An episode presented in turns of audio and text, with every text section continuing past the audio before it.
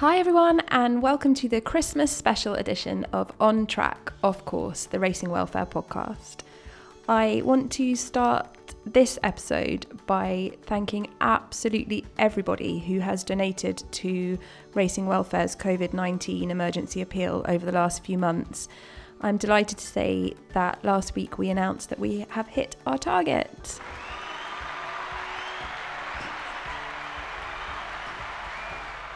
Woohoo! Been dying to use a sound I know. You finally got it in there. Yeah, I just want to say thank you so much to everybody who's donated to the emergency appeal because it doesn't matter how big or how small the donations were, every little bit helps to go towards providing services for those who are struggling in racing. One of the big topics that we're going to be focusing on today for racing welfare is loneliness and isolation, and we're also going to be focusing on kindness today as well. And I think um, this year in particular, it's going to be really useful for lots of people to hear some strategies for dealing with loneliness. There's been lots of research done over the COVID period showing that more people than usual are struggling with loneliness, and that is only going to be exacerbated as we come into the winter months and a festive period, which can be difficult times in the best of years. Some of the money from the emergency appeal will go towards those initiatives that Racing Welfare use to help to combat loneliness, such as the check-in and chat calls that we have that we'll hear more about later from Adam Ferguson.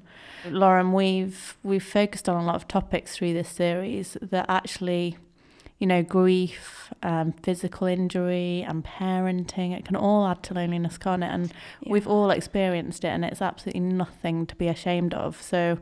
I just want to say to anyone who is feeling lonely that Racing Welfare are here and it's a 24 hour support line. Yeah, and 24 hours, and it's available right throughout the Christmas period. Yeah, so even if you're feeling a bit lonely on Christmas Eve or Christmas Day, there's still somebody there on the end of the phone. Yeah. And who are we going to hear from today, Tina? We're going to talk to Hayley Turner, who brings lots of positive energy to the podcast. Yeah. And but she is also going to talk about times when she's felt lonely through her her career. And Adam Ferguson, who I mentioned earlier, he's our community executive, and we're going to hear from Sarah Monkman, who is a welfare officer who always makes us laugh. Yeah, she's such a lovely lady, isn't she? Yeah, and she's going to be giving us tips on loneliness. So for anyone who is experiencing it, um, she's just going to give us a few little strategies that can help. Brilliant. Let's get going with Hayley.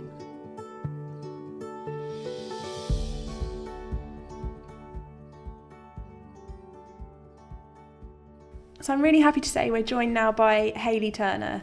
Hayley was the first woman to ride 100 winners in a season, the first woman to win a Group 1 in the UK, and she's also a Royal Ascot winning jockey. Thank you so much for giving up your time to be here today. That's okay. Thank you for having me. Thanks, Hayley, for your support. So today's themes are kindness, and we're also touching on loneliness as well because this is our Christmas special. So, what's the kindest thing that somebody's done for you in racing?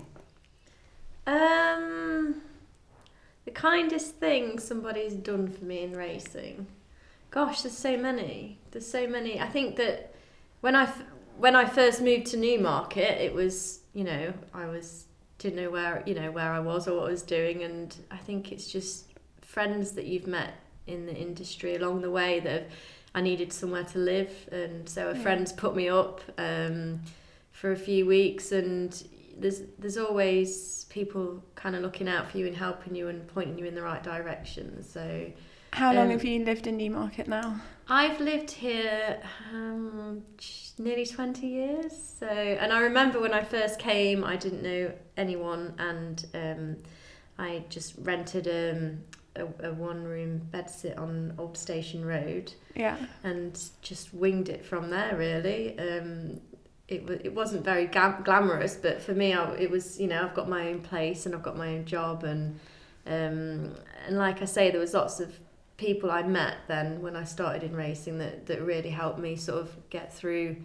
you know those times when you're scraping around for a few quid on a on a Yeah. Thursday before you get paid. yeah. Yeah, So um, and yeah, so it's um, it was kind of that you know my friends in racing then were in the same position, so we just kind of helped each other. Do you feel now that you're really part of a strong community, the race a racing community in Newmarket? Yeah, definitely. Yeah, and and not just in in Newmarket, sort of Yeah, you know, sure. any anywhere in within the racing industry. I think that there's always somebody to to have a chat to, and there's lots of different characters, and you pick which people you, you need at the right time. yeah. So who do you pick then if you Oh, if you need a chat? Oh, I was up at Newcastle the other day and I walked in. It was a bit dull. I saw um, Nigel Tinkler. I thought I'll go over and have a chat with him. He had a little table of people sat round him and he, he made me laugh. And I'd sat in the car Mm. on my own for four hours and,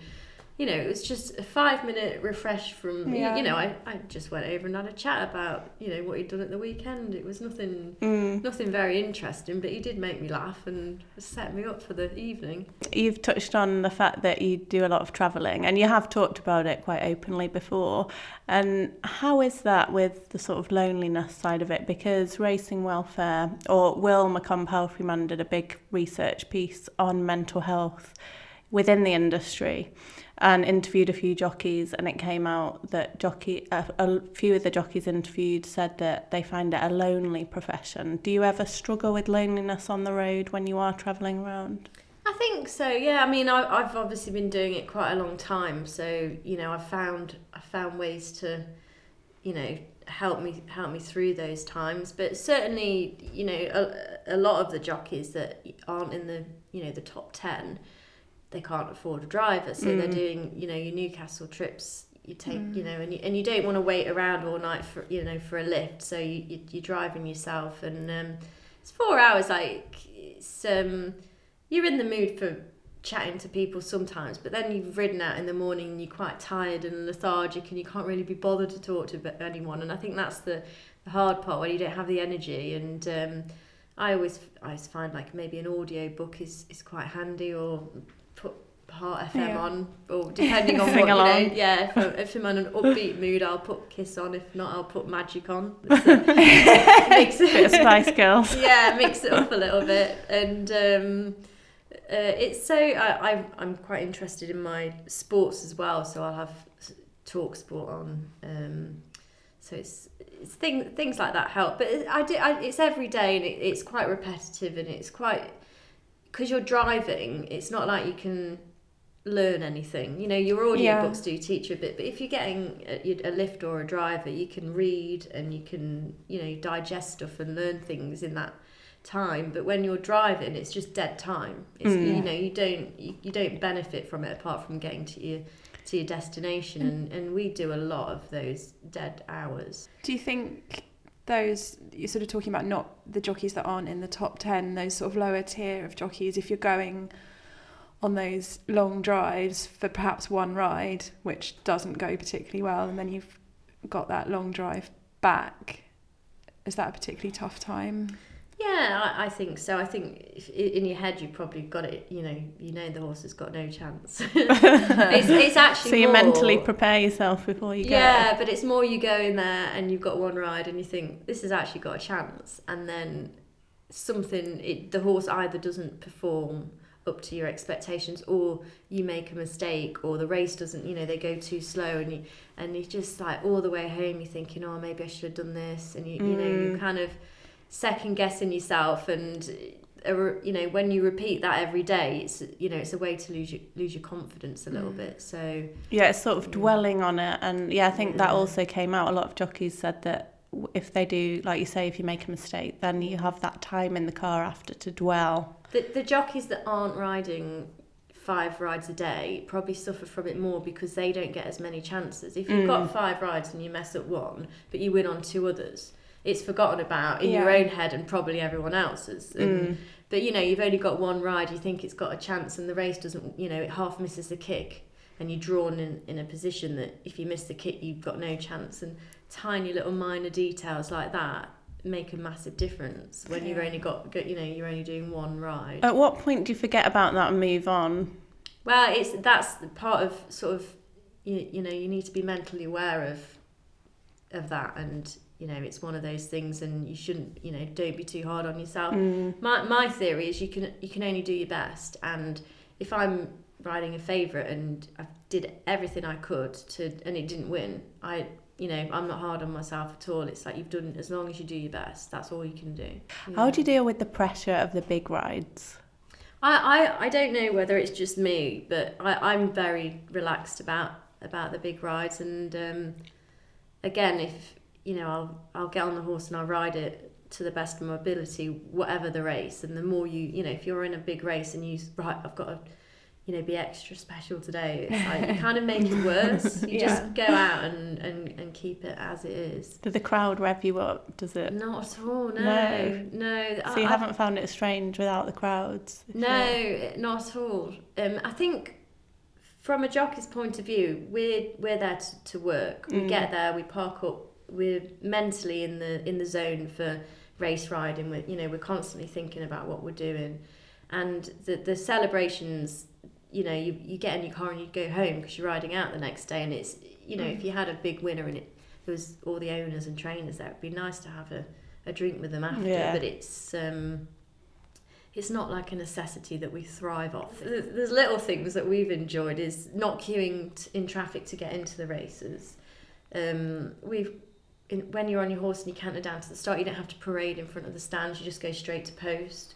Um, there's loads of little things that you wouldn't think would make a big difference. They've stopped the saunas um, and, and risen the weights up slightly, which I think has been very popular in the weighing room and, and maybe something that will will carry on even without COVID. Um, and there's the instead of doing two meetings a day, we can only do one. Which Yeah, you were chatting about that before we started recording, and you, you're very pro that, and you think that will continue. Yeah, I think for mental health as much as anything else, Yeah. it's, it's an it's an unusual job. I mean, I, I got up at six o'clock, which was a bit of a late. I'm riding at Kempton tonight uh, in the five o'clock, but normally I'd probably have been at Lingfield first, so I'd have literally wouldn't have been able to come here and chat to you guys. I'd have gone home, jumped in the shower, gone to Lingfield, Yeah. gone to Kempton, got home tonight, got up in the morning, and it's just you're kind of living on adrenaline. It's not healthy. And if you ask, I think the valets and the clerk of the scales have noticed it more. The um, attitude and the, um, the mood the jockeys are in now is so much different to what it would have That's been really interesting. last year. Everyone's a lot happier. If we talk about injuries, because that can be quite isolating, can't it, when you're injured? You've had a few bad injuries in the past. How do you cope with that and the isolation and seeing people riding your horses and winning on your horses? It's really it's really tough. And, and Yeah. actually, the the pain of the injury is minute to the pain of watching someone ride ride your Yeah, horse. yeah. I remember the hardest one for me was I, I had a fall at Doncaster um, on a horse called Seal of Approval, and um, it, I, I did my pelvis and my back, and I had to sit out her next race, which was the Group One in the fillies.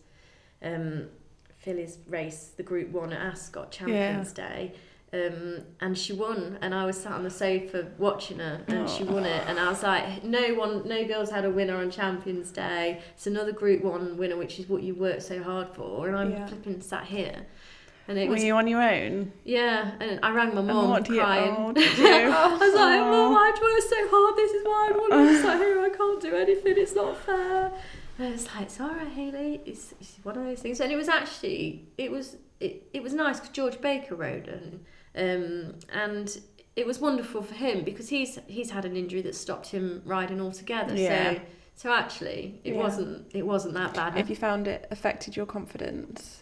Th- that injury, yes, but of all the other injuries I've had, I've been absolutely fine. But I think that one was um, it was quite a heavy fall, and I clipped heels in the race, and um, I think when I came back, I came back on the all weather, and I was, you know, we were riding tight, and I and I probably, yeah, I think it for a, for probably a month, and I was I wasn't myself, and I and I probably came back a bit too soon, and I wish I hadn't now because people can see then you're not riding as well, and then it, you know you lose your contacts and. Was it just you felt a pressure to come back as soon as possible? Yeah, because you're missing out. You Yeah. want to get back, and you and you want to get back riding winners. Um, And how did you find it? Because you went to France for a while as well, didn't you? How did you find it in France, not being able to speak the language? Well, and how I- different was it? And was that isolating or lonely at all? It was, yeah, it was. I was, I was lucky because I had a very good agent, um, Hervé Naggar, who who looks after PC Boudot, and he was Yeah. very good. I actually lived with him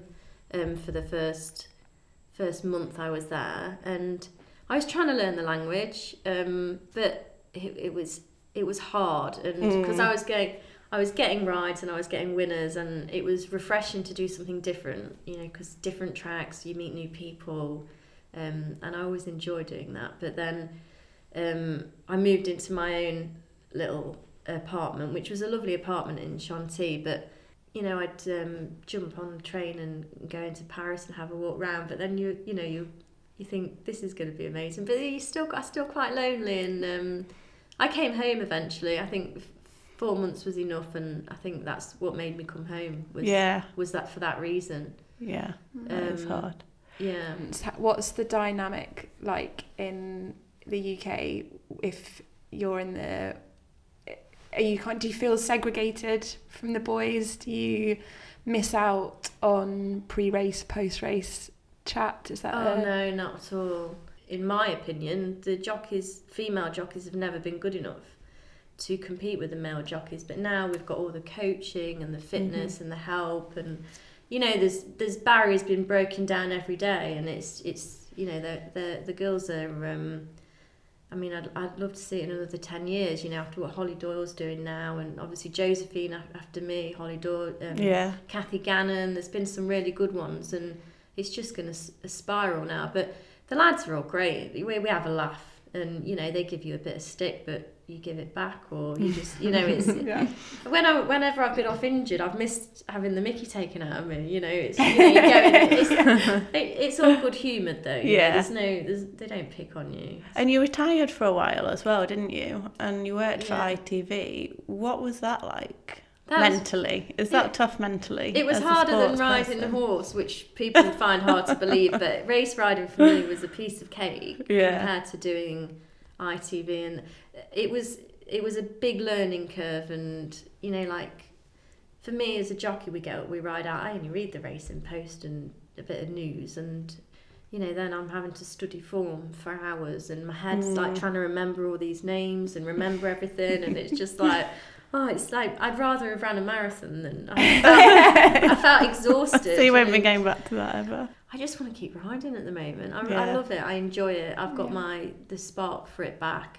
You know, I I um I enjoy riding out in the mornings as well, even when it was cold, freezing this morning. um, I've, I I enjoy it, and as long as I'm enjoying it and doing okay, then I'll I'll continue to, and um maybe just plan a few little things in the background, you know, in case I, anything, in case I had to stop or wanted to next time. There is a racing bubble, but if I need to get out of it ever, I go back to, to Nottingham to see my family, and they always snap me out of it. your family a big support to you Yeah, they're, they're not racing at all. Um, that my family, like my mum, has worked with horses, so that's how I got into racing. When I left school, I wanted to do something with horses and went to the racing school. But yeah, they're they're wonderful. But you know, they're not glued. To, my nana watches every single race, and she has a little notebook, and she she writes down where they're placed, and it's quite nice because she's stuck in the house and um, most of the time, so she has like to watch my races as well. So and and um, my boyfriend's a jump jockey, so sh he keeps her busy as well. You know, my dad found out I had a Royal Ascot winner because he heard it on the um, Five Live. He rang me. What have you gone and done now? I was like, are you going to be able to see them at christmas time um, well, I don't think so because I don't think the vaccine is going to kick in quick enough for my Mm. nana. But I'll go and have a coffee in the garden with them. Maybe she can stay in the house and I'll have one through the window with her. Um, but they, they live in Nottingham, so they're in tier three, which is Okay. um, Oh, yeah. yeah, it's a bit tricky. that's really tough isn't it Yeah, so um, but my sister, who my other sister lives in Leeds, so I'll go and I'll go and see her and my nieces and nephews, and Yeah, for, for me, Christmas is I haven't haven't got any kids, so my job is driving round to the people that can't get Yeah. about. So, which is always nice. Yeah. Well, we hope you have a really good Christmas. Before you go, you have to do our quick fire five with Oh, Lauren. no. Don't worry. Everyone always says, oh, I know. no. Everyone's petrified when we say this. Um, okay, so fill in the blank. I am happiest when.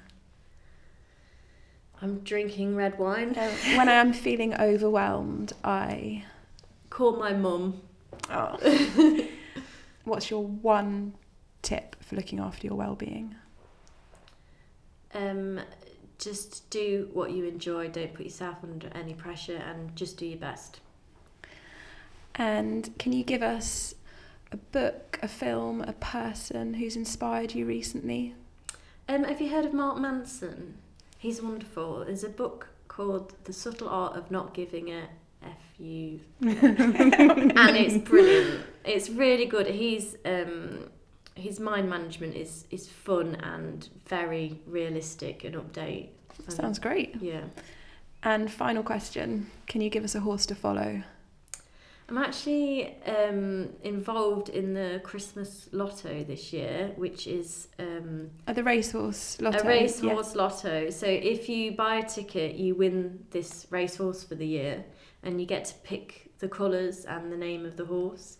And I've been to see her a couple of times, and she's um, she's got an attitude, and I really like her. So she'd And be she's in training one. with James Ferguson. Is that right? Yes. Yeah. Yeah. So she'd be a fun one to follow. Thank you very much for choosing that, filly, um, Hayley, because um, very kindly, the Racehorse Lotto are donating 20% from every ticket sold in that Christmas raffle to racing welfare. Um, and as Hayley says, it's your chance to own the filly, name her, and race her. And um, if you're interested in finding out more about that, head over to racehorselotto.com and all the details and how to enter are there. It will make a great Christmas present.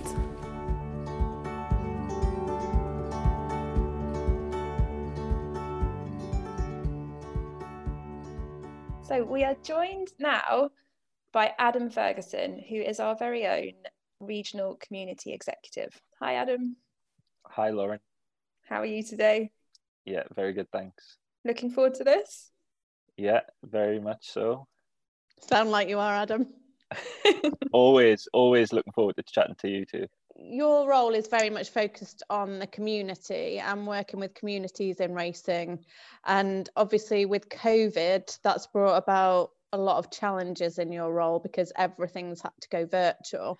So, can you just tell us a little bit about how your roles changed from organising community events to having to go online and tell us about a few of the initiatives that you've launched through Racing Welfare? Yeah, absolutely. Um, I think it was. It's really clear that uh, the sense of community is really important in racing, especially during these times. Not only sort of um, in normal day-to-day activity, but um, when we were all sort of told that we were having to self-isolate and stay away from our family and possibly some of our friends as well and our work colleagues. Um, it was. It became really apparent to us that it, how important it was to actually um, sort of put on community events or still support the community in, in any way that we could. One of one of the first things that we did was obviously um, transferring everything over to online events. So it was really difficult um, in the first stages to ensure that the people that we normally support, which would generally be um, the whole of the workforce, but focusing specifically on retired racing staff, um, transferring them to online was a bit of a challenge in itself. A lot of that sort of age category hadn't necessarily grown up with any internet or any internet access or the use of social media. And our plan was to transfer a lot of our events online. So that was something that we looked at in the first stages as to how we could support them to get online. Yeah, I think um, Hayley Turner, who we were speaking to earlier in the episode, was talking about how important the racing community had been to her throughout her career so when she was starting out all the way through and to, through this sort of tricky year that we've all been dealing with. Can you tell us a bit more about the online initiatives that you've put in place? Yeah, so we've we've put a few different initiatives together. Um, the first one, probably the the most successful one that we've put together, is um, Racing Conversation. So Um, that's a, an online group that we've set up um, in place of our regular coffee mornings that we held for retired racing staff up and down the country. Um, the group is specifically for people that work within the horse racing industry um, and they can enjoy weekly conversations with familiar faces. So we've had hosts such as Bob Champion, Ed Chamberlain, and Richard Johnson who have all supported the initiative and given their time to the beneficiaries, and it's been really successful. What sort of feedback have you had from the beneficiaries themselves on that? Yeah, a lot of them have really enjoyed it. Um, we've had people on there that sort of get their coffee ready at 11 o'clock every Thursday and they sit there in front of their computer waiting for it to come on and it's it's a bit of a change for them and I think having that opportunity to speak to some of the familiar faces that they see so readily on on the TV um, it's it's a really nice opportunity for them to sort of feel part of racing again even though they're, they're physically not able to get out and go to the races but they're able to still conversate and to to work with some of the familiar faces yeah, it's a really lonely time for them as well, isn't it, through lockdown? And uh, another initiative that we have in place is the check-in and chat calls. Can you tell us a little bit about that, how they work and how they've helped to combat loneliness? Yeah, so these these calls came from um, regular check-in calls that we've been carrying out with with over 700 retired members of the racing community, really.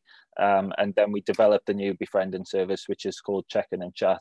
Um, and it incorporates volunteers that carry out weekly calls. Um, and they do this to um, everybody with working within the industry who would benefit from these calls. So there's some really heartwarming stories from the work carried out by the volunteers. Um, some of the beneficiaries that they've called have haven't spoken to anybody else for sort of weeks before they've um, they've spoken with the volunteers, and it's there's been some really life changing stuff going on within the calls. Can you tell Can... us a bit more about any specific stories? Mm. Yeah, so I suppose there's, there's there would be a couple of um, beneficiaries that have really benefited from them. Um, I think one particular um, who she's actually visually impaired, so she during these times it's really difficult for her to sort of um, to get out of the house to to see anybody, especially when she's self isolating.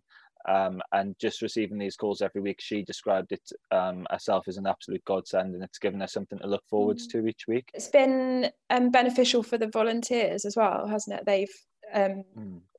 for their well-being, it's um, given them a real sense of yeah. purpose through COVID. Yeah, absolutely. We've got a, a really broad range of volunteers, sort of people from the age of 17, 18 year old that were sort of working within the industry now, looking to support um, other people that, that have worked in the racing industry or that have retired from the industry. And then we have people that are avid racing followers and racing fans that, that are actually feeling a bit lonely and isolated themselves and have really benefited from being able to, to call and to speak to other people um, that are in a similar situation to them. And a big part of Christmas is the, we usually have the racing welfare Christmas dinners with all the retirees, don't we? Where we get them together and it's great fun. We all chat and um, they give us grief about what football teams we support. And it's just like a really nice, really great time for them to all get together. And that is a big thing to combat loneliness at Christmas. What mm. can you tell us a little bit about what Racing Welfare are doing for them at Christmas? Yeah, absolutely. I think it's a really important point to note that sort of them Christmas lunches that we hold um, are held in sort of north, south, east, and west, sort of all over the country. And I think there's there's almost again over 700 people that regularly attend them every year. So what we've done instead is um, pulled together a group of people that have been working on on a Christmas box, Christmas gift box initiative that um, we've worked together with the Jockey Club catering team to produce, um, and it has a whole host of different festive treats in that um, that's been delivered to those who would normally attend our Christmas lunch. Um, are the check-in and chat calls also continuing over Christmas? Yeah, so um, the check-in and chat calls won't stop. They'll, they'll be continuing. Um, like I say, we've got a real diverse group of people that are carrying out the calls. Um, so some of them will sort of maybe change the day, so they're not calling on Christmas Day, and others would actually quite enjoy calling on Christmas Day. It'll give them sort of a nice opportunity to catch up with them.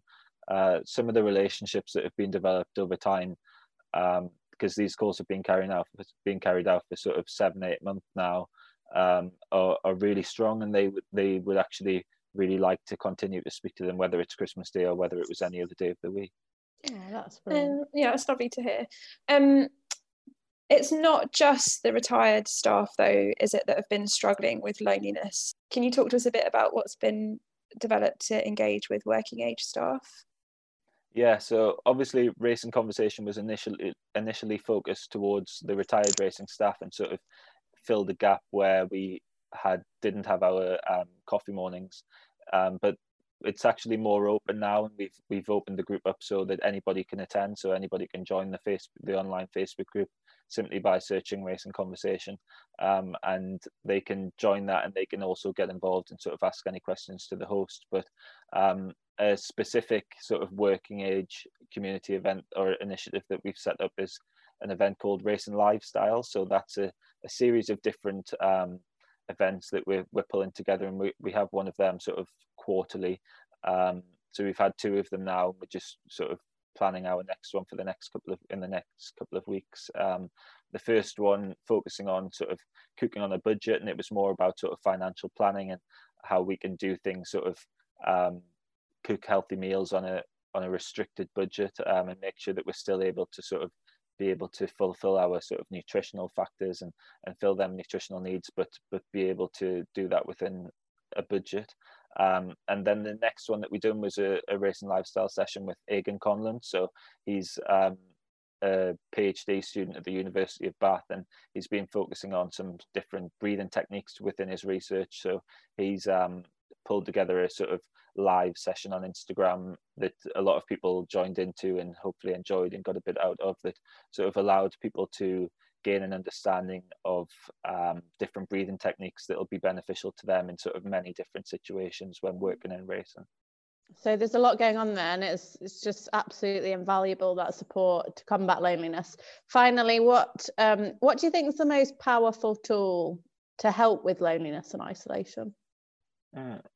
I think probably your phone if you're looking for something physical. I think obviously the ability to to talk to people and to be able to use FaceTime and use Zoom and to be able to get on social media and interact with people as and when you can is, is massively beneficial. But I think to be able to reach out to, to organisations such as Racing Welfare um, and to have the confidence to do that and know that the support's going to be there um, is is invaluable really.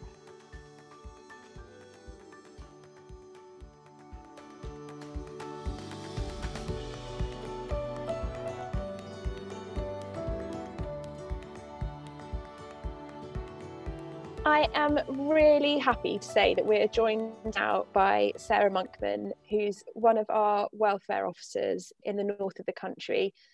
Hi, Sarah, thanks so much for joining us. Good morning, ladies, and hope you're both well. So, today we've been talking about loneliness as it's our Christmas special. And we were wondering whether you could share some wisdom with us on if anybody out there is listening and they are feeling lonely what are the best ways to go about coping with it? And, and what would you advise people to do if they are feeling lonely? I think sometimes you know even if you just if you're lucky enough to live maybe in the town just go for a walk. Just go for a walk around the town and just have a conversation with someone. Sometimes it's even just popping into the shops or popping to, you know, um, sort of one of your community areas like the library or something, just to have a conversation. Because I think talking and especially laughing is a really big part of feeling that you're part of something or it's that interaction with someone else. And I think try trying to make a day where you have a little bit of time where you just step out of your comfort zone and go into an area where there's other people and just trying to have a conversation. Because talking and laughing to me is a, a big part of it. And if you can't get out then pick up the phone and have a chat with someone someone that you maybe haven't seen for a while and um, just talk about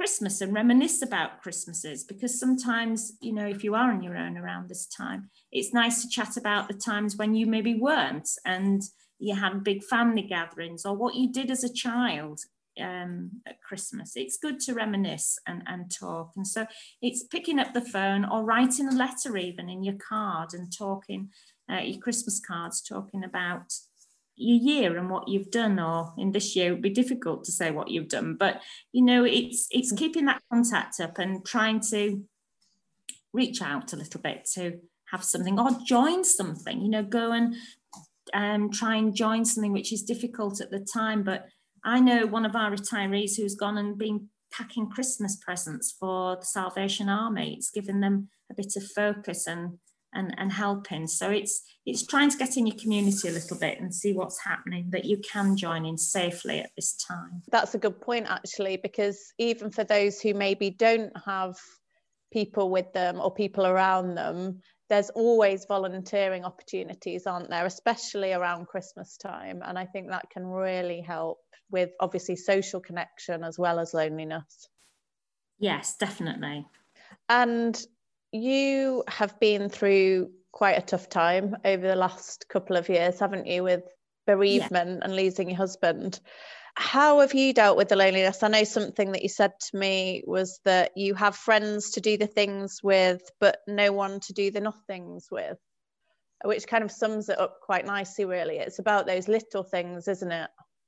Yes, it is. And it's it's when you've had like i had 41 years of um, being with the same person at christmas to suddenly not being with them it's a massive change. Um, i mean we even got engaged um, 1979 on christmas eve so it was a time anyway. So you know to suddenly not have that person that you've spent 41 christmases with is a massive thing but I do think in bereavement, although there's great sadness, there's also happiness too. And I think reminiscing about the fabulous Christmases we've had at the farm, you know, we live on a farm, my husband was a farmer and we have a lovely old Victorian farmhouse. So all the family used to come to us because we always had sheep and pigs and couldn't go and visit. So everyone would come to us and we had massive Christmases. Um, and it was such a happy time. And so for me, it's just remembering that and keeping the traditions going. And um, I found a branch in one of the, the hedges on the farm and I've cut it down and painted it. And um, we've got all glass baubles on it. It's painted white and white things. And we have a picture of Peter there. And we've called it the Jack Frost tree, but it's really Peter's tree. And, um, you know, and it's such a lovely memory. And we talked to him, you know, we're putting the Christmas tree up on Sunday, Sophie and I, you know, the usual swearing as you try and get it into the stand and all this. And we just looked at him and said, Yeah, well, it's all right for you watching, you know, where are you when we need you? And and I think it's trying to bring in the happiness and mixing it in with the sadness to just, you know, try and remember that there is there's hope. Even in bereavement, there's always hope. And the hope is that you find another way to grow and you find happiness in other ways. But it's definitely challenging at Christmas to be without loved ones. Um, because you remember, don't you? Even like myself, I've lost both my parents, and my mum always made the Christmas cake. So I've had that to do this year. And it was a swig of brandy for the cake and a swig of brandy for me, and I quite enjoyed it really. It sounds like my kind of cake. you know, but you've got to, and and that also you've got to take those traditions forward. And I hope in the future, one day I might be a granny and I can share those traditions that my mum left and my husband left. And and you can do that can't you? And and take that on into the future make a positive. Um, so i think this christmas i'm going to put the word hope in there because i think we all have to hope for the future and kindness be kind too be kind to ourselves um, and be kind to the loved ones that are still here. Um, and remember that that's precious, you know, because you just don't know when it's not going to be there. So appreciate what we have and with a bit of hope. I think um, you can worry about the event happening, Christmas or whatever. Mm. Um, and the build up can actually, you can stress yourself out worrying in the build up to it. But actually if you can lean into those memories like you say actually it can bring that sense of joy and hope and remembering the love that you shared. So thank you mm. so much sarah. It's been it's been lovely to talk to you. Yes and merry christmas to everybody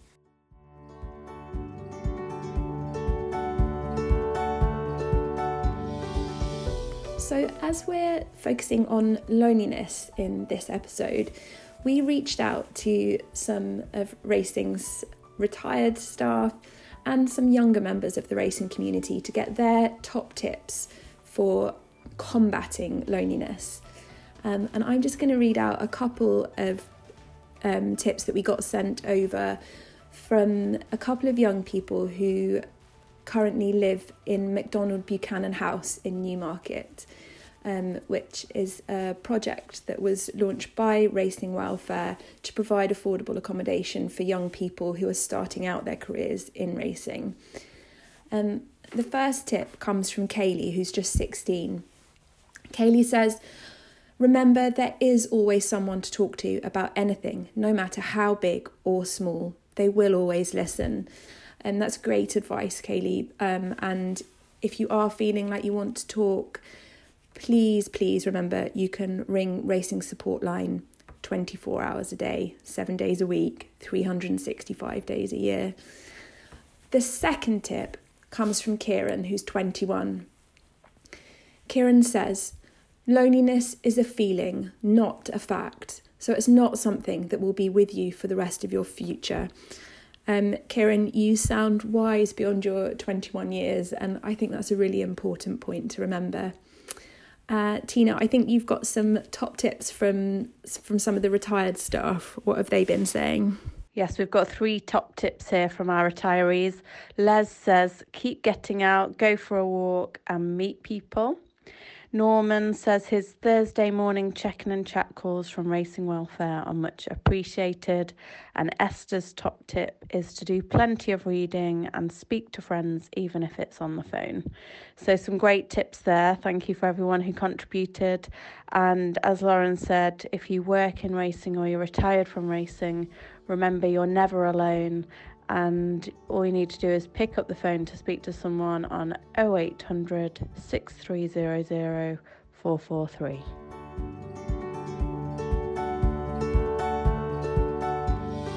As always, a huge thank you to our guests today.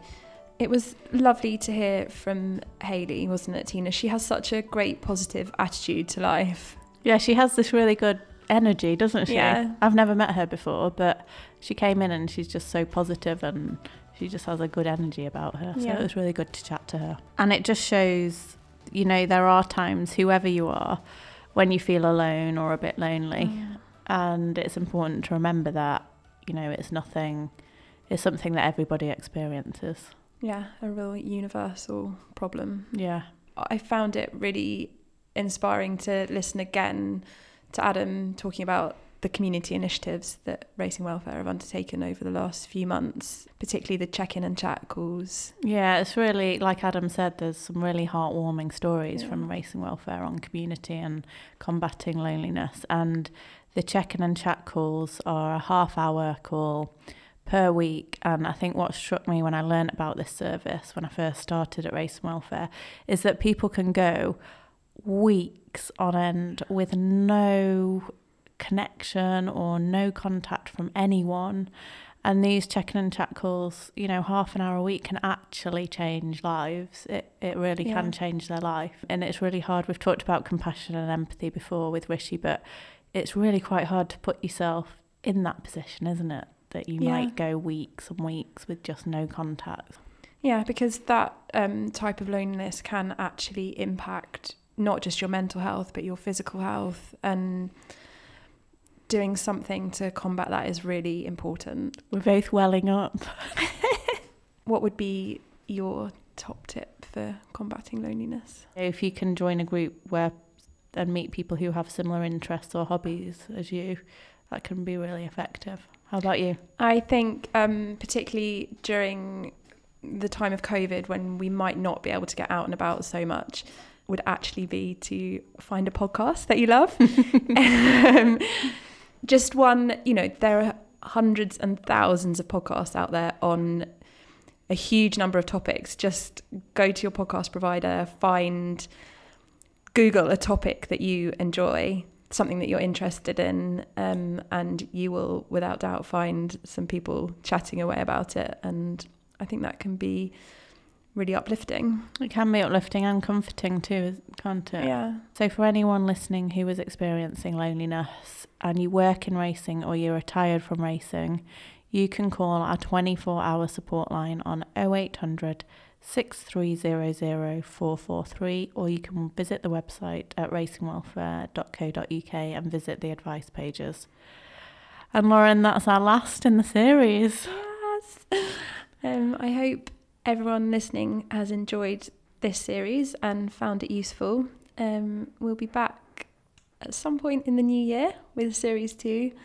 So, looking back over the episodes that we've done, what's the thing that's impacted you the most? I think this podcast is about well-being and Rishi made a, a comment which kind of stuck with me and I think summed up the whole series in that suppression of emotions leads to poor mental health and poor well-being and I just thought that was he's very articulate isn't he Yeah. and, I thought that actually just summed up what we're trying to do with this podcast series is to ensure that people talk and to realize that it's okay to talk. And George Baker as well said a, a similar thing in that, you know, be open. That's that was his Mm. one tip for well-being is being open and talk about things and don't keep it to yourself. Yeah. And finally, I think the the episode we did with Lydia on grief and hearing from Karen Burgess, the grief counsellor, saying that, you know, it's important to let yourself feel the grief Mm. because we have a fear of letting ourselves feel it or Yeah. leaning into the grief. And I thought that was really, really good advice. Yeah, really good. And how about you? I think for me it's really similar. I think just the overarching thing that's come out of these episodes is that showing that vulnerable side of yourself Mm. is actually really beneficial to your own well-being and can make you stronger and i think we've seen that in the feedback we've had from listeners as well that they've appreciated seeing that other side of racing personalities and to see that these issues affect everyone from the top to the bottom of the sport and that racing welfare are here for that whole range of people. And i think as well everyone that we've spoken to has after we've turned off the recording button has said how much they've actually enjoyed talking about Mm. these things that they don't normally discuss and we don't ne- normally hear them talk about. Uh, I think it just goes to show that talking is the key and Yeah, absolutely is. um, yeah, so make those connections over Christmas and ring And hopefully someone. we can do a lot more talking next year. yeah, fingers crossed. and just want to wish everyone a very happy Christmas and please reach out if you need support. And we've got a little treat, haven't we, Lauren? Yes, we're going to send you off at the end of this Christmas special with a beautiful rendition of a Christmas classic sung by Furlong Factor winner Lara Telfer. Have yourself a merry little Christmas. Make the Yuletide gay. From now on, your troubles will be miles away.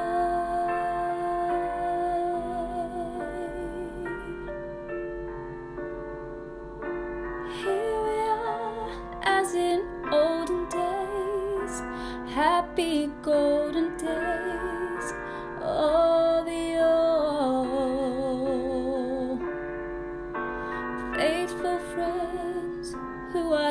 to us, gather near to us once more. Through the years, we all will be together. If the fates allow,